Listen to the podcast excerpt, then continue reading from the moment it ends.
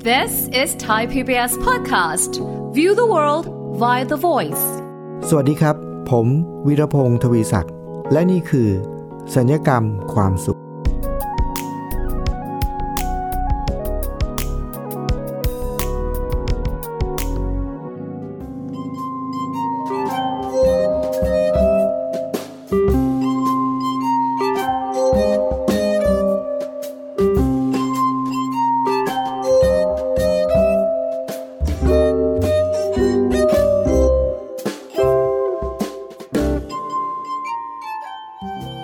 เคยถูกใครถามคำถามไหมครับ หรือว่าคุณผู้ฟังเคยไปถามคำถามใครไหมครับ ปกตินะครับ เวลาที่เราถูกถามคำถามหรือไปถามใครเนี่ยก็น่าจะเป็นอยากได้คำตอบอะไรบางอย่าง แต่ว่ามันมีคำถามบางคำถามครับ เป็นคำถามที่ถูกถามออกไป ถูกพูดออกไป โดยที่ไม่ได้ต้องการคำตอบ ไม่ได้คาดหวังคำตอบครับ แล้วแต่ว่ามันเป็นคำถามที่ ส่งผลบางอย่าง และมีอนุภาพร้ายแรงมาก ส่งผลกับคนที่ถูกถามบางทีเนี่ยผลนั้นเนี่ยกับชีวิตของคนที่ถูกถามนั้นไปตลอดชีวิตเลยนะครับ วันนี้ผมอยากจะนำเสนอว่าด้วยเรื่องของคำถามพิฆาตคำถามพิฆาตครับคุณผู้ฟัง มันเป็นคำถามที่ถ้าจะพูดแบบ ตรงๆแรงๆหน่อยนะก็คือเป็นคำถามที่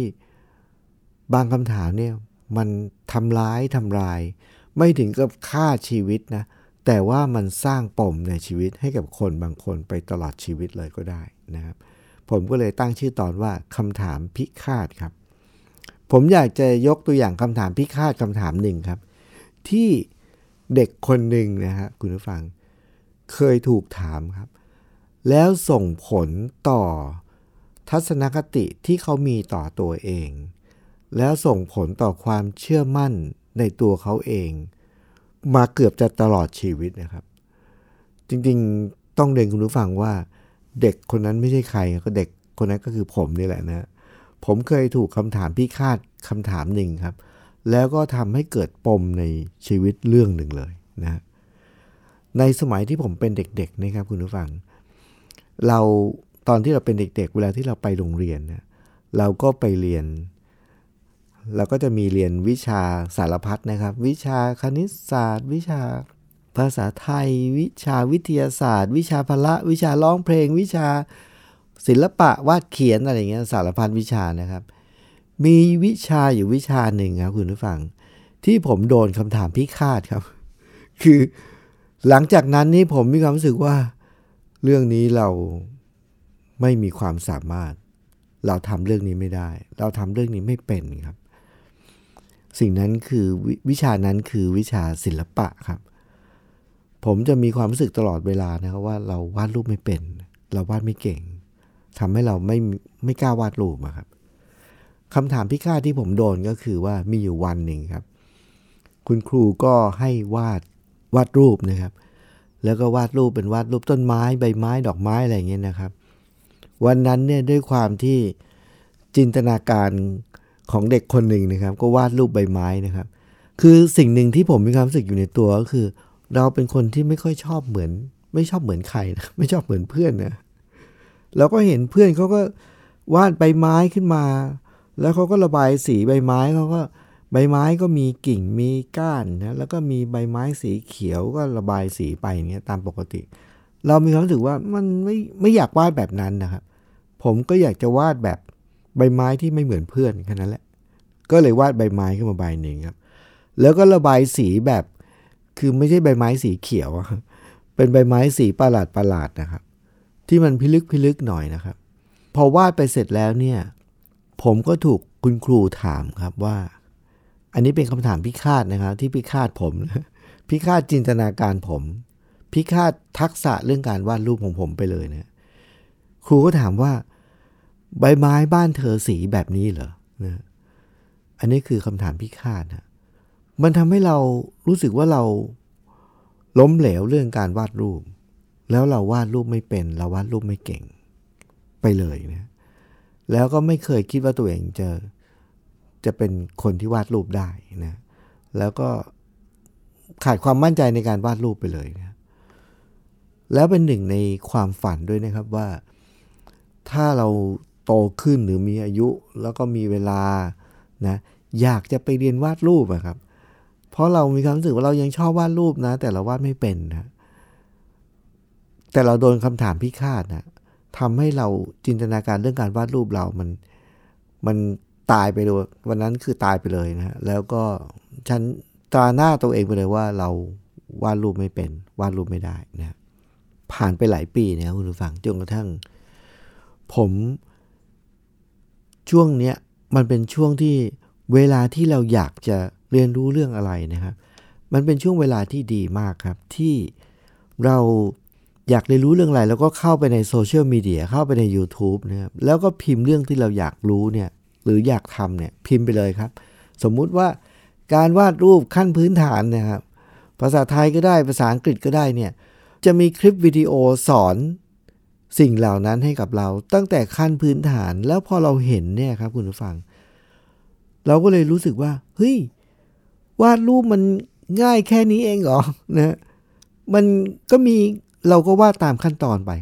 เริ่มมาจากนู้นเขาก็เขาก็ทำตั้งแต่พื้นฐานแล้วพอเราทำตามเขาไปเรื่อยๆนะครับ คุณผู้ฟัง มันทำให้รู้สึกว่าการวาดรูปมันไม่ใช่เรื่องยากเป็นเรื่องง่ายอะครับ แล้วเราก็จะเริ่มรู้สึกว่า เราอะก็วาดรูปได้นะ ไม่ใช่วาดรูปไม่เป็น เราวาดรูปได้ เราทำได้อะไรอย่างเงี้ยนะ ก็เริ่มหลังจากนั้นก็เริ่มวาดมาเรื่อยเลยนะฮะ วาดไปเรื่อย แล้วก็ไม่ได้กังวลกับมันก็วาดไป วาดเล่นๆไปเรื่อยๆนะครับคุณผู้ฟัง แต่ว่าสำคัญที่สุดเลยนะครับคุณผู้ฟัง ผมเนี่ยโดนล็อกจินตนาการเรื่องการวาดรูป หรือว่าเรามีทัศนคติว่าเราวาดรูปไม่ได้มาหลายปี ตั้งแต่เราเด็ก แต่พอเราเริ่มมาเรียนรู้ผ่านทางโซเชียลมีเดียผ่านทางสื่อยุคใหม่เนี่ยมันทำให้เราเริ่มรู้สึกว่าเรา จริง ๆ แล้ววาดรูปไม่ยากเราวาดได้อะไรเงี้ยแต่คุณฟังเชื่อไหมครับว่า สิ่งที่มากำจัดคำถามพิฆาตนี้ ให้หายไปจากผมแบบสิ้นเชิงเลยเนี่ยคืออะไรหรือไหมอันนี้ต้องขอบคุณช่วงที่ผ่านมาไม่นานนี้เลยนะมันมีกระแสอยู่กระแสหนึ่งครับคุณผู้ฟัง เป็นกระแสที่เขาเรียกว่าอะไรนะ เดี๋ยว เป็นใบใบไม้ ใบกล้วยด่างใช่ไหมเป็นใบของต้นที่คล้ายๆ ต้นกล้วยใช่ไหมใบใบตองเป็นใบกล้วย แล้วก็มันก็มีเป็นต้นไม้บางชนิดที่เป็นคล้ายๆเหมือนเป็นว่านเป็นอะไรเนี่ย แต่ประเด็นก็คือว่ามันใบมันเป็นด่างๆนะครับ ใบมันไม่ใช่เป็นแบบสีเขียวหรือว่ามีลายสลับไปคือ พอเราเห็นรูปที่เขาแชร์กันเนี่ยครับ คุณผู้ฟัง มันมีใบใบไม้ด่างหลายชนิดเนี่ยที่ราคาแพงมากเป็นแสนๆเนี่ย คุณฟังเชื่อไหมครับว่า มันปลดล็อกเราจากคำถามพิฆาตนี้เลยครับ เพราะอะไรรู้ไหมครับ เพราะว่าใบไม้ที่เราเห็นน่ะที่เขาปลูกแล้วมันราคาแพงแล้วเขาเอามาโชว์กันเนี่ยครับคุณผู้ฟัง ผมมีความรู้สึกว่าลวดลายมันเนี่ย มันเป็นแบบที่ผมจินตนาการเลยว่า ใบไม้แบบที่ครูถามอะว่า ใบไม้บ้านเธอสีแบบนี้เหรอเนี่ยอ้าวในความเป็นจริงในธรรมชาติมันมีอยู่จริงครับคุณผู้ฟัง ใบไม้ที่มันสีพิลึกก็คือว่า ครึ่งหนึ่งเป็นสีเขียว อีกครึ่งหนึ่งเป็นสีขาวซะอย่างนั้นเฉยๆเลย แล้วในครึ่งที่เป็นสีขาวเนี่ยก็มีคนเหมือนเอาสี ชมพูจัดๆมาแต้มแต้มแต้มแต้มแบบแต้มมั่วๆไม่มีรูปทรงอะไรเงี้ย อ้าว มันมีอยู่จริงครับ คุณผู้ฟังเชื่อไหมครับว่า ไอ้ใบไม้ด่างเนี่ยที่มันมีอยู่จริงแล้วสีมันสลับซับซ้อนพิลึกพิลั่นแบบที่เราไม่เคยเห็นมาก่อนจนน่าอัศจรรย์ใจเนี่ย มันมาปลดล็อกผมว่า เออคุณครูครับ คืออยากจะกลับไปบอกคุณครูแต่คุณครูท่านไม่รู้อยู่ไหนแล้วนะ อยากจะบอกว่าคุณครูครับใบไม้แบบนี้มันมีอยู่จริงครับ แต่ว่าไม่รู้แล้วนะ แต่ประเด็นก็คือว่ามันทำให้เรากลับมามีความเชื่อมั่นว่า แท้ที่จริงแล้วจินตนาการของคนคนหนึ่งเนี่ยจะวาดใบไม้เป็นแบบไหน รูปทรงไหน สีไหน วาดเลย เพราะอะไรครับ เพราะว่าในความเป็นจริงในธรรมชาติ มันมีหมดเลยครับ แล้วนอกเป็นนอกเหนือไปจากนั้นเนี่ยพอเราเข้าไปเสิร์ชดูนะคุณผู้ฟัง เราจะพบว่าในธรรมชาติเนี่ย ซึ่งมีอยู่จริงเนี่ยมันมากกว่าที่เราจะสามารถจินตนาการได้โดยซ้ำไป โอ้โห มันทำให้เราตื่นตาตื่นใจมาก แล้วเราก็เลยเกิดทัศนคติใหม่ครับ ในการวาดรูปครับว่า ถ้าเราอยากจะวาดรูปนะครับ วาดเลย อยากวาดอะไรก็วาดเลย อยากลงสีแบบไหน ก็ลงไปเลยครับ อยากจะวาดรูปทรงแบบไหน วาดไปเลย เพราะอะไรครับ เพราะว่า ผมเชื่อว่าในความเป็นจริงของโลกเราเนี่ย มันมีสิ่งนั้นจริงครับ แล้วมันสามารถมีสิ่งนั้นได้จริง ๆ มันทำให้ต้องต้องบอกว่าใบไม้ด่างเนี่ย มันทำให้เราเข้าใจในเรื่องของจินตนาการและความคิดสร้างสรรค์ที่ไร้ขีดจำกัดเลยจริง ๆ เนี่ย มันมีอยู่จริง คุณผู้ฟังครับ จากคำถามพิฆาตที่ผมว่าเนี่ยว่าคนคนหนึ่ง อาจจะเคยถูกคำถามคำถามหนึ่ง แล้วล็อกคนคนหนึ่งที่ถูกคำถามเนี่ยล็อกคนคนนี้ไว้กับทัศนคติกับความเชื่อบางอย่าง กดทับเอาไว้เนี่ยพอถึงวันหนึ่งถ้าเราค้นเราพบเจอความจริงอะไรบางอย่าง ที่สามารถที่จะมาหักล้างคำถามพิฆาตนั้นได้เนี่ย อันนั้นมันจะเป็นจุดที่ทำให้เราเนี่ยก้าวข้าม แล้วเราก็จะก้าวเข้าสู่ เหมือนกับเราจะค้นพบศักยภาพแท้จริงที่มันแฝงอยู่ในตัวเรา มันทำให้ผมเกิดความคิดว่า โอ้ แท้ที่จริงแล้วคำถามพิฆาตเนี่ย เราแต่ละคนที่เคยถูกคำถามเนี่ย มันจะไม่ใช่แค่เรื่องการวาดรูปนะครับคุณผู้ฟัง มันจะไปเกี่ยวกับเรื่องเรื่องอื่นๆอีกมากมาย ถ้าเราเข้าใจเรื่องนี้แล้วเราสามารถที่จะปลดล็อกเรื่องนี้ได้เนี่ยคนทุกคนที่เคยถูกกดทับด้วยคำถามคำถามหนึ่งเนี่ยจะสามารถประกาศอิสรภาพตัวเองได้เลยนะครับ เพราะฉะนั้นคุณผู้ฟังครับ เดี๋ยวช่วงหน้าเราจะมาดูอีกว่า เราสามารถที่จะประกาศอิสรภาพจากคำถามที่ล็อกเราไว้เนี่ยได้ได้ยังไง ในเรื่องใด ๆ บ้างนะครับ เดี๋ยวเราพักฟังเพลงสักครู่ครับ「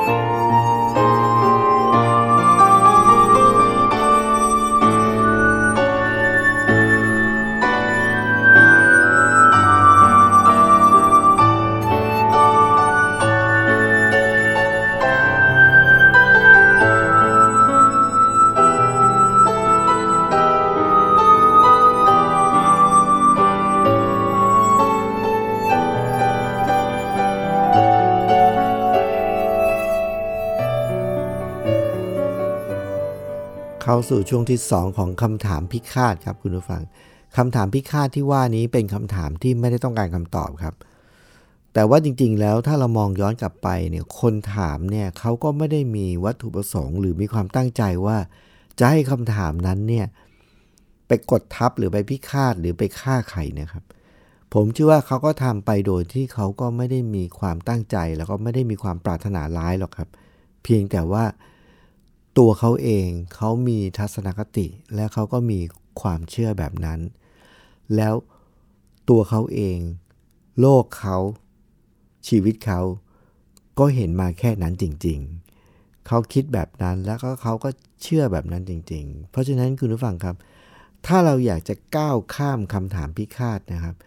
เพื่อทะลุกำแพงนั้นออกมาแล้วก็เข้าสู่การค้นพบศักยภาพของตัวเราเอง ผมคิดว่า ประเด็นแรกเนี่ยข้อแรกเนี่ยเราต้องเข้าใจเรื่องนี้ก่อนว่า คนที่ถามคำถามพิฆาตนั้น เขาไม่ได้มีความปรารถนาไม่ดีกับเรา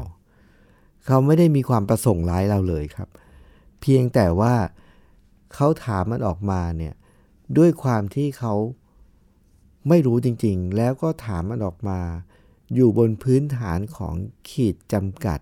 ของตัวเขาเองครับ เพราะฉะนั้นเขาก็ไม่ได้ผิดอะไร นะแต่ว่าผิดก็ไม่ได้ผิดอะไร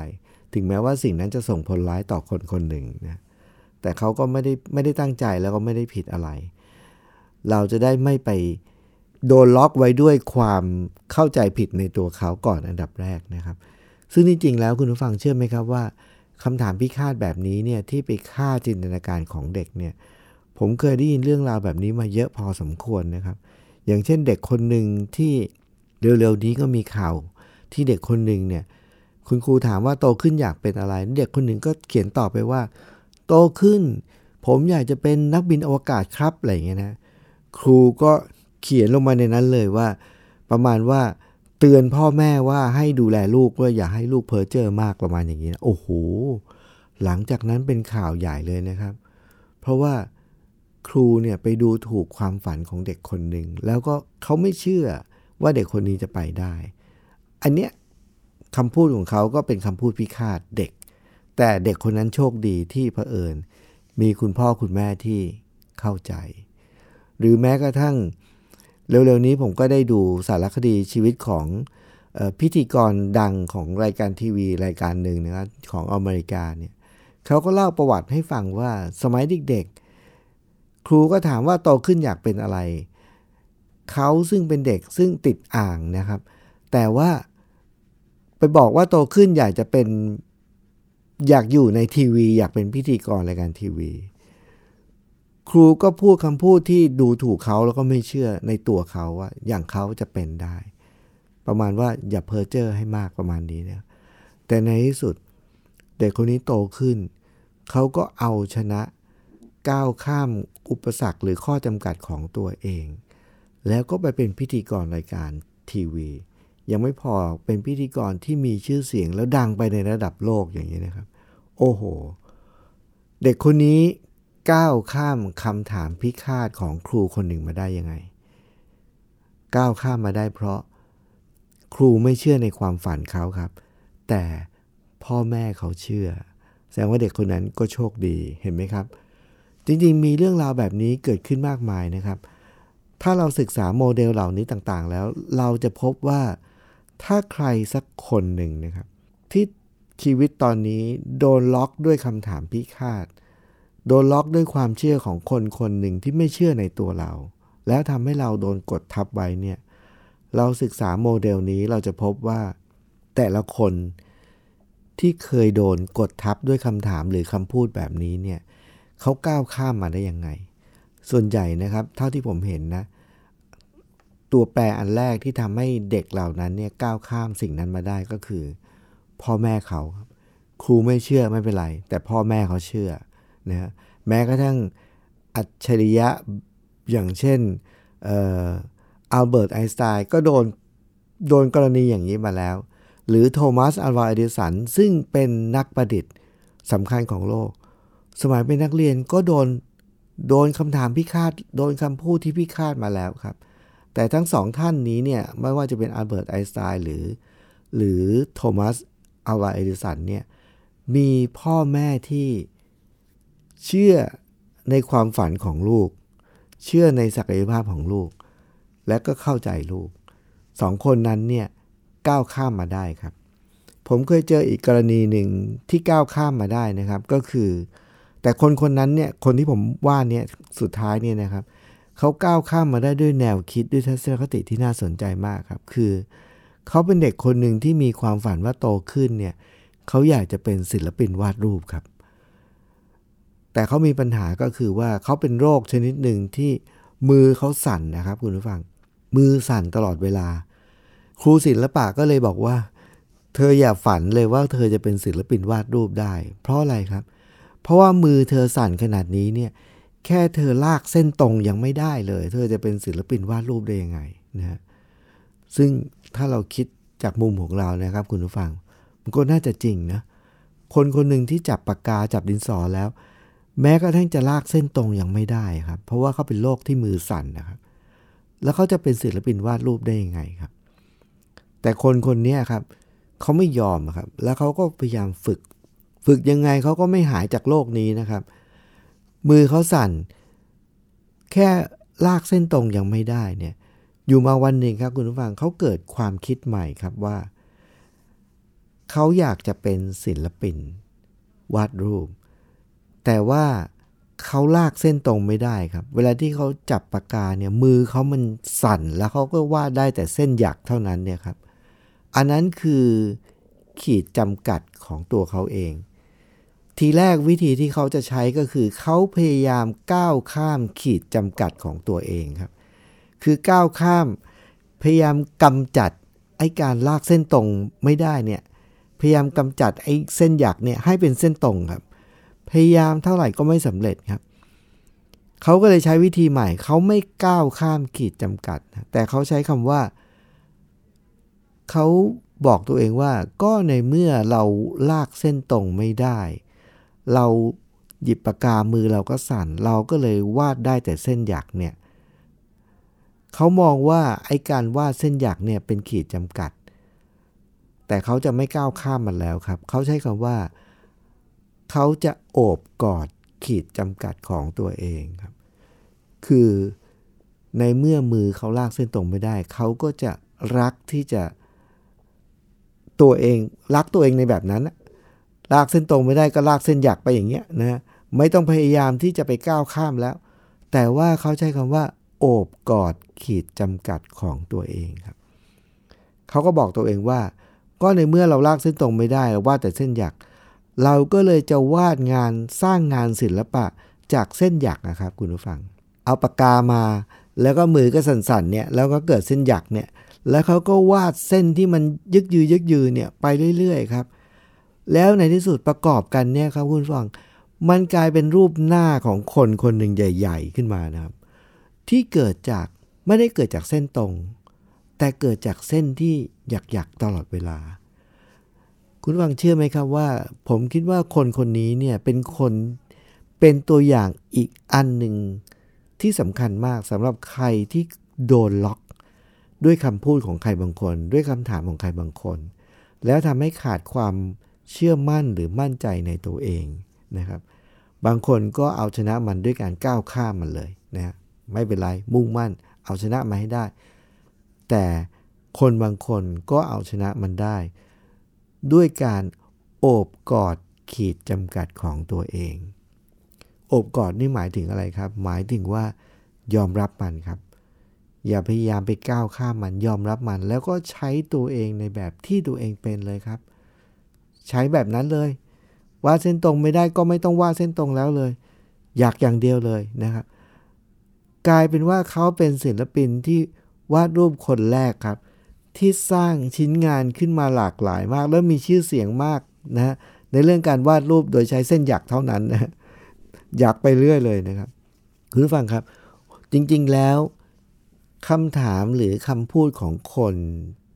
ที่ไป ทำลายความฝันของใครบางคน ที่ผมใช้คำว่าคำถามพิฆาตเนี่ยมันมีหลายเรื่อง มันไม่ใช่มีเรื่องแค่เกี่ยวกับศิลปะการวาดรูป มันจะมีสารพัดเรื่องนะครับ คนบางคนฝันว่าอยากจะเป็นตำรวจทหารอยากเป็นเกษตรกรอยากอะไรก็ได้นะครับ คนที่ไม่เข้าใจหรือไม่เชื่อ เขาไม่ได้ผิดนะครับ เพราะว่าตัวเขาเองที่พูดแบบนั้นก็ไม่ได้มีความประสงค์ร้ายครับ จริงๆ พูดไปเพราะความปรารถนาดีด้วยครับไป แต่ว่ามันเป็นความปรารถนาดีที่ตั้งอยู่บนฐานของความรู้ ความเข้าใจ และประสบการณ์ของตัวเขาเอง เพราะฉะนั้นข้อแรกเราก็ไม่ต้องไปตำหนิเขา หรือไปโกรธหรือไปว่าเขา เขามีความปรารถนาดีนะแต่บนฐานของเขาความรู้ของเขา แต่เป็นหน้าที่ของเราครับ ถ้าเราเคยถูกล็อกด้วยคำพูดเหล่านั้น เป็นหน้าที่ของเราที่เราจะต้องหาวิธีปลดล็อกพันธนาการเหล่านั้น แล้วก็ประกาศอิสรภาพ ที่จะไม่อยู่ภายใต้ ขีดจำกัดที่เขาขีดไว้ให้เราครับ ที่บอกเราว่า เธอได้แค่นี้ เราต้องจัดการสิ่งนั้นด้วยตัวเราเอง แล้ววันนี้เนี่ยผมก็ได้นำเสนอไป 2 มุมคิดนะครับว่าคนบางคนหลุดพ้นจากพันธนาการนี้ได้ เพราะโชคดีที่มีพ่อแม่ที่เข้าใจ หรือคนบางคนหลุดพ้นมาได้ เพราะตัวเขาเองมีความพยายามที่จะเอาชนะขีดจำกัดนั้น ในขณะเดียวกันก็มีคนอีกบางคนครับ ที่เอาชนะสิ่งนั้นได้ไม่ใช่ด้วยการก้าวข้ามนะ มีขีดจำกัดจริง ยอมรับว่าตัวเองมีขีดจำกัด แล้วก็ โอบกอดขีดจำกัดของตัวเอง ใช้ขีดจำกัดของตัวเองนี่แหละ มาเป็นบันไดเพื่อไปสร้างความฝันของตัวเองให้เป็นความจริง เพราะฉะนั้นคุณผู้ฟังครับคำพิฆาตมีอยู่จริงครับ แต่ว่าหนทางที่จะเอาชนะคำพิฆาตก็มีอยู่จริง เช่นกัน เราก็มีหน้าที่หามันให้เจอแล้วก็จะก้าวข้ามมันจะโอบกอดมัน ในที่สุดเราก็จะประกาศอิสรภาพจากขีดจำกัดเหล่านั้นนะครับ ผมวิรพงศ์ทวิศักดิ์และรายการสัญญกรรมความสุข ต้องลาไปก่อนนะครับ วันนี้สวัสดีครับ ติดตามรายการได้ที่ www.thaipbspodcast.com แอปพลิเคชัน Thai PBS Podcast หรือฟังผ่านแอปพลิเคชัน Podcast ของ iOS Google Podcast Android Podbean SoundCloud และ Spotify ติดตามความเคลื่อนไหวของรายการและแสดงความคิดเห็น โดยกดถูกใจที่ facebook.com/thaipbspodcast